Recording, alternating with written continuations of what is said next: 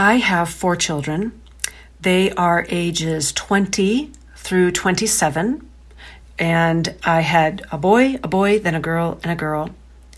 And I myself am 52. So, and I've been married about 30 years. So I feel like I've learned just a few things. I hope so, right? And I wanted to share some parenting tips with you. Not because my children are perfect, not because I'm perfect, but because I did learn some things the hard way. And wouldn't it be nice if I could pass on some tips to you that would help you avoid learning some things the hard way?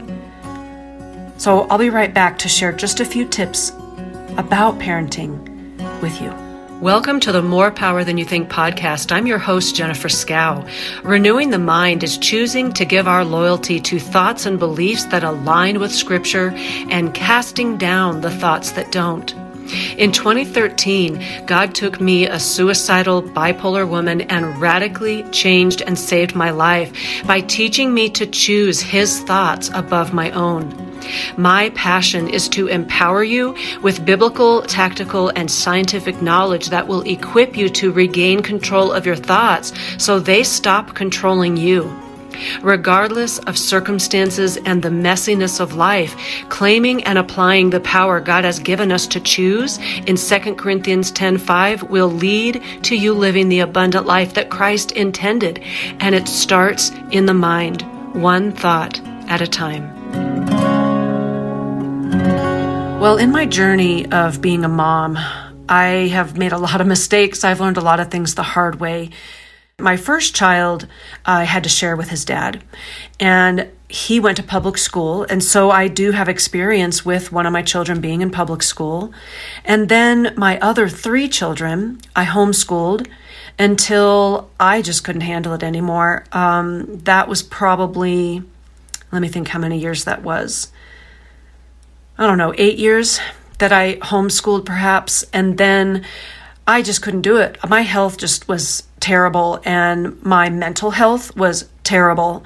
That was kind of during the rough years of um, bipolar and depression and things like that. And and fortunately, at that time, God opened up a Christian school. We had been going to the church where this Christian school was for about a year, and so we were feeling comfortable that we could send the children there. So there was a short break for me, maybe three years perhaps, where the kids were attending a Christian school. And then my youngest child decided that her last two years she wanted to go back to homeschooling. So I have an experience of homeschooling and public school and a Christian school. And, and then, of course, all of that. I'm a mother through all of that and a parent. So I'm just trying to give you some background and just to give us some common ground in case you relate to some of those things. And when my children stopped homeschooling and went to the Christian school, they thrived.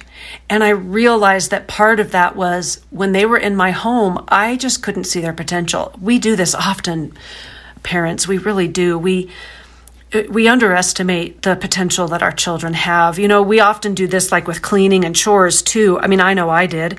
You know, they're capable of doing some pretty amazing things around the house and yard work and helping and creating things, but we just want to do it ourselves because to teach them takes so much effort. And there's a lot of drawbacks to that. And one of them is they don't learn their potential and we don't see their potential. But when my children were given a different opportunity, I was astonished at their ability to create and thrive and grow and learn, and that they were A and B students. I guess my my first tip, not number one, these are not in any kind of um, prioritized order, is take a chance and a risk on allowing them to make some mistakes so that they can find out what their potential is. They are far more capable than we think. I'll let the Holy Spirit continue to move in your heart about that one, but that is a really big deal and that will make a huge difference in your parenting if if you can stop putting them in a box. I did so much for so many years. Put them in a box, limited their ability, didn't give them opportunities to stretch and grow. And so it wasn't until they were in middle school and switched to the the Christian school that I understood how amazing they were because I hadn't been giving them opportunities to show me. Now, second tip.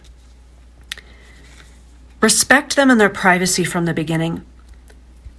The godly behavior of not gossiping and not criticizing applies to everyone, but yet we walk around talking badly about our children to other people constantly.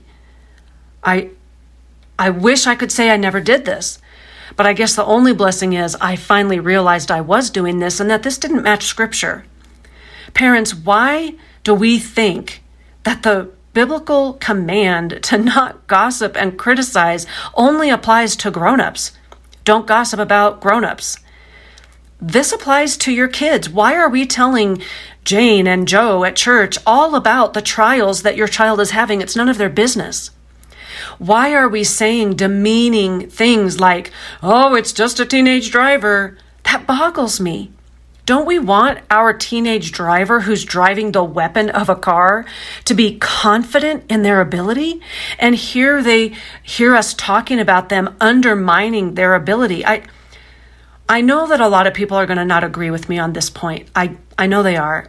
I'm telling you my opinion, right? It's an opinion. I believe that we don't need to be tearing down our children. And I didn't write down this verse, and I think it's in Timothy where it talks about how the, the children are supposed to have a positive testimony and that they have the power to do that. So, why are we tearing them down and making that? Why are we becoming their adversary as they're trying to be upstanding citizens and testimonies for the Lord? Let's be careful what we say, but let's go back to that privacy. Do we want our children to do what we're doing to them? Do we want them going to their friends or going to their friends' houses and to the parents of those friends, spilling the beans on what really goes on in our home? The dysfunction, the temper that we lost, the wall that we hit. Yes, I've done that. Lost my temper and hit the wall. You know, I don't want my kids, you know, what comes around goes around. Whatsoever a man soweth, that shall he also reap. If we go around gossiping about our children and telling people things that are not their business, why what's going to keep them from doing that about us? But also we talk about how the children must earn our trust. And of course, yes, that's true. They do have to earn our trust. But you know what? Why are we making that a one sided coin? We're hypocrites when we believe that way. Our children are trying to trust us. They need to be able to trust us. They need to know that we have their back. But when they know that you've told Jane and Johnny at church all about your child's struggles, about their struggles, how humiliating, how demeaning, how what a breaking of your trust. We need to respect their privacy. They need to feel safe knowing that they can trust that their reputation is safe with us. Are we building their reputation or tearing it down? Do we speak of them in a derogatory way? And again, that kind of goes back to that teenage driver thing. Don't they need the confidence and support from us rather than our mocking comments? What kind of relationship are we trying to build? And then, lastly, on this point, and again, I know this is my opinion, but let me just bring to your attention posting on social media. I am aware that many people are posting things that their children don't know that they're posting. And they would be humiliated and horrified to know that you're posting pictures of them in their pajamas or doing things that they didn't even know you were taking a picture of. And you're showing all of your friend list on your Facebook page or whatever you're on. I have decided not to be that way. And I don't post things about my family without their permission. And that builds trust. If you're trying to build trust with your child, you must. Now, I know I was about to say you must treat them as you would treat an adult, and you can blow that sentence out of proportion. I mean, we are their authority figure, obviously. What I'm saying is the biblical principles of not gossiping and protecting people's privacy and treating people with dignity why do we separate those principles and put them into two categories. We will apply those to our relationships with adults, but when it comes to young people, we're going to just throw them under the bus. Okay, I would encourage you to just go to the Holy Spirit and ask Him to point out areas where you're tearing down the trust that you're trying to build with your family. So, again, I'm sorry my flesh got in the way a little bit there. I'm passionate about that because I've seen it be so hurtful, but it's really between you and the Holy Spirit. So, go to Him and have an open heart and let him tell you, right? Because who cares about Jennifer's opinion? But we should care about the Holy Spirit's opinion and biblical principles and making sure that we're not being a hypocrite. So there's that tip. Okay, moving on. As your children leave the home, choose your battles wisely. It is their life for God, for God to direct and lead. They may go astray, they may go a direction that you don't agree with, but your goal should be to assure them that they know how much you love them unconditionally. You don't want to openly, constantly show your disapproval and nagging them and tearing them down about the choices they make. You are burning a bridge when you do that. When they're in your home, we have a different role as parents. And again, I know this is another topic where there's going to be a wide range of perspectives and opinions.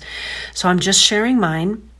When our children leave the home, our role changes. They get to make the decisions that God leads them to make. And if they go astray, those are their decisions. We had to learn things the hard way, didn't we? And we grew by learning things the hard way. And we need to let them grow. Try not to give them advice all the time if they're not asking for it. Try not to. Does, do, do your children say, Oh, I can't talk to my parents about this? They'll just tear me apart. What a shame. Aren't we the source of guidance and biblical knowledge? Haven't we gained wisdom over our lifetime of being at least 20 years older than our children? And we've put up a roadblock where they can't come and talk to us about everything? Oh, we're missing an opportunity here to minister to them. Put it in this perspective. Would you do that to a lost person? If a lost person was um, having an alternative lifestyle, or a lost person was drinking, or a lost person, well, just fill in the blank. Aren't we going to be asking the Holy Spirit for wisdom in how to communicate with them so that we keep the door open to being a light for them. I know that there has to be boundaries. Of course, there does. This isn't an all or nothing type thing. Yes, there has to be boundaries. If the young person, your child, is always swearing in front of you, or, you know, of course there has to be boundaries, but there doesn't have to be boundaries with your unconditional love. They need to know that you, that you love them that when they turn around, when they come back to the Lord, they know that you have their back. You know, I think of a lot of gay people and how how horribly Christians treat some of them. It's appalling. When that gay person has questions about the Bible, they can't go to the people who know the Bible because the bridge has been burned. It's the same way with your children. And again, this is another area where Everybody is going to handle this differently. There's no cookie cutter blueprint that says this is how you interact with your children once they've left the home. There's just not. But that's what the Holy Spirit is for. Go to the Holy Spirit and ask the Holy Spirit which battles you need to push with and which battles you need to just surrender to the Lord and you just love your child and ask the Holy Spirit, how do I love my child through this? How do I maintain being a light for Christ because Christ definitely has boundaries, of course. But but you've got to you should be wanting to know God's voice in this matter. Okay, I'll move on. This is for when your children are in the home for sure, or when you have grandchildren. Don't force them to have physical contact with anyone. Forcing your child to kiss, hug, or sit on someone's lap is not wise. What magical age is it that we suddenly don't want our girls and boys to be hugging the adults or sitting on their laps, but until that magical age, we force them to have physical contact with others to be polite? From an early age, children need to understand that their body is theirs and can only be touched or shared with their permission. Forcing them to have physical contact when they are not comfortable is not wise. I don't have this statistic at hand, but it's something like one in four girls have been sexually abused, and the majority of abusers are not strangers, my friend. They are people that they know. Don't be more concerned about offending the person that's not getting the hug or the kiss than you are having concern about your child feeling safe, knowing that they get to choose who they touch and who touches them. Now, I will put in the show notes my link to my blog post that I wrote called, um, I believe it's called Abuse in the Church, but I, I really lay out how we can protect our children from being sexually abused. We can, we can help, we, we can't prevent it 100%, sadly, but we need to open our eyes that sexual abuse is happening everywhere, and it's happening from people that we trust and know. Putting blinders on does not keep this from happening. It just keeps you blind. I will move on because that's that's a sad subject and if you want to read more, then go read the blog post. Now, this is already long, this podcast episode, so I'm actually going to have a part 2 of parenting tips. I'm going to stop right there. We've talked about number 1, your children's potential. Number 2, we've talked respecting their privacy and applying big, biblical principles to your children just like you do for adults. We talked about number three, choosing your battles wisely once they are adults. Don't burn bridges. And then number four, I talked about don't force them to have physical contact with people. Let them know that their body is is theirs and that they get to choose who touches it. And I put a link in the show notes about a blog post that goes into more detail about that. So, next week, I'll finish with the rest of my parenting tips. So, until then, ask the Holy Spirit to reveal if you need to make some adjustments in these areas. And again, remember, I'm acknowledging that these are opinions, these are my opinions, and that every family, God is going to speak to you differently. So, my set of principles, my set of how I carry out God's principles, those are mine. Those are how God spoke to me. And so don't feel like you're wrong or anything at all negative if you don't follow my principles.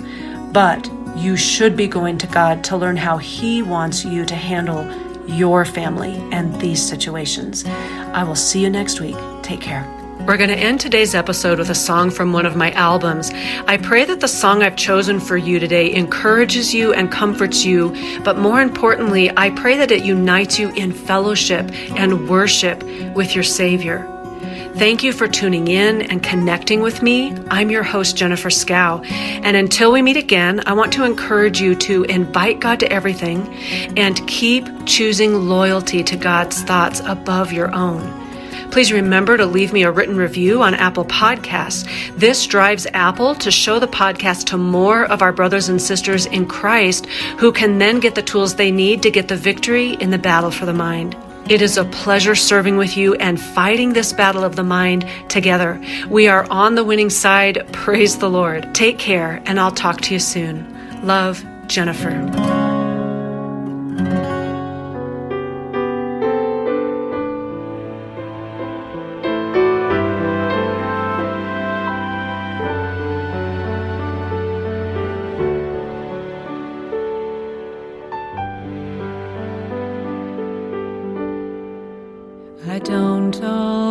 Always understand your plan. It's taken roads unexpected. It's hard not to doubt if I've stayed in your will. Sometimes I feel so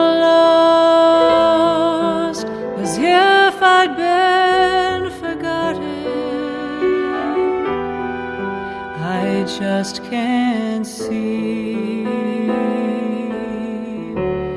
what your plan is for me. Then your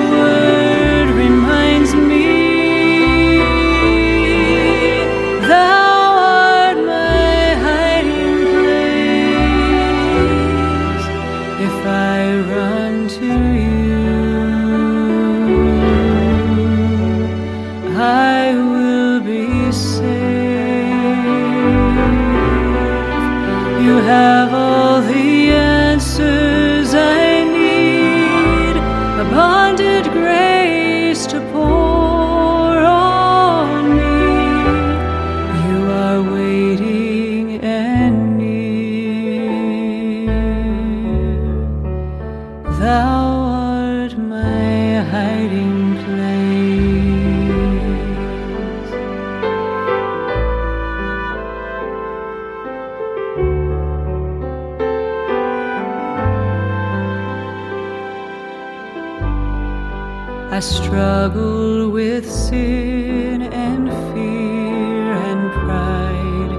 I try to overcome them.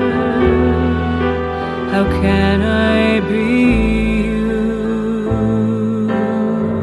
used with these weaknesses in the way?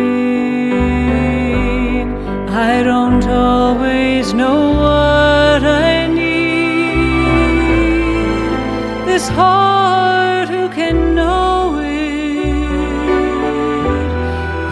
searched me.